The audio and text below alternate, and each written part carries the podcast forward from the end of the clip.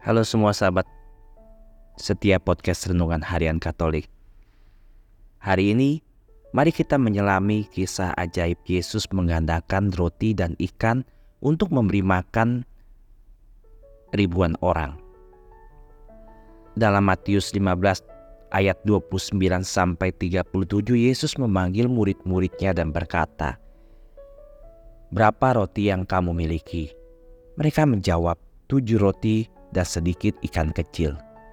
Yesus kemudian memerintahkan orang banyak untuk duduk di tanah, mengambil 7 roti dan ikan itu, dan setelah mengucap syukur dan dia memecah-mecahkannya dan memberikannya kepada murid-murid, dan lalu murid-murid memberikannya kepada banyak orang.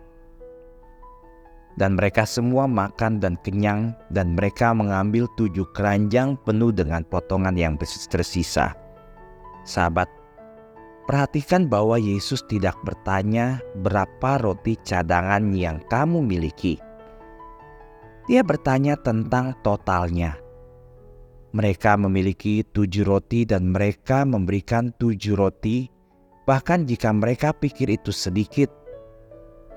Mereka pikir ikan itu sedikit dan terlalu kecil, tetapi mereka memberikannya semua.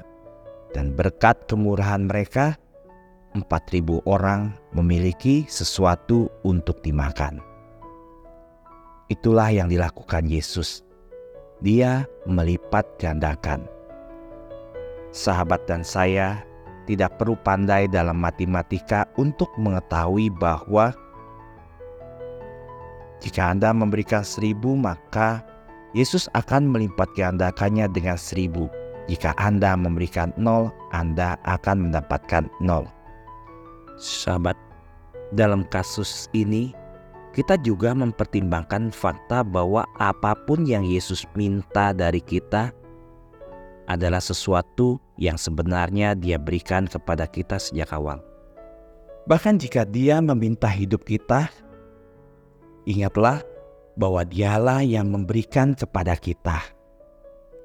Bayangkan, misalnya Tuhan memberikan kita sebuah mobil. Dan bayangkan kita bisa mengemudi. Kita sedang test drive mobil kita dan menikmati ketika tiba-tiba kita melihat Yesus menumpang di pinggir jalan. Apakah kita akan menjemputnya? Ingatlah bahwa Dia telah memberikan mobil itu kepada kita.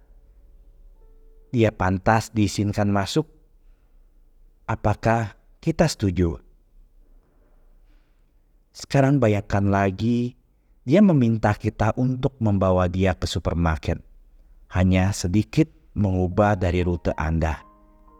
Ingatlah bahwa kita hanya sedang test drive mobil. Tidak pergi kemanapun secara khusus. Bukankah itu hal yang benar untuk dilakukan? Ini adalah gambaran Yesus meminta kita untuk mengizinkan Dia masuk ke dalam hidup kita. Karena Dia memberikan hidup kita kepada kita, Dia berhak mengharapkan kita untuk mengembalikannya. Dan jika Dia meminta kita untuk mengubah rencana awal kita, kita dapat yakin bahwa rencananya akan lebih baik daripada rencana kita. Sahabat, tetapi ada sikap yang bahkan lebih murah hati dan pendekatan yang lebih santai. Berikan Yesus kunci mobil dan katakan kepadanya, "Engkau yang mengemudi. Bawa aku kemanapun kamu ingin kami pergi." Kemudian nikmati perjalanan, nikmati hidup Anda bersamanya. Jangan tinggalkan Yesus sebagai kopilot hidup Anda. Biarkan Dia yang mengemudi. Berikan apa yang Dia minta. Bunda Maria harapan kita dan tata kebijaksanaan, doakanlah kami.